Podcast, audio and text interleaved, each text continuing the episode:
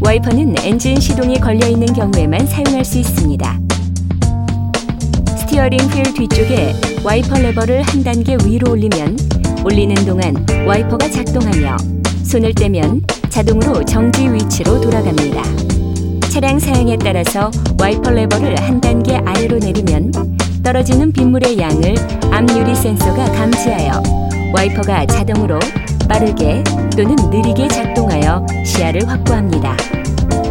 와이퍼 레버의 중간 부분을 위아래로 돌려 센서의 민감도를 조절할 수 있습니다.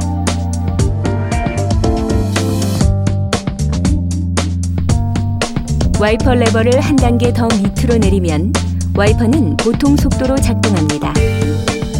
와이퍼 레버를 맨 아래로 내리면 와이퍼는 빠른 속도로 작동합니다.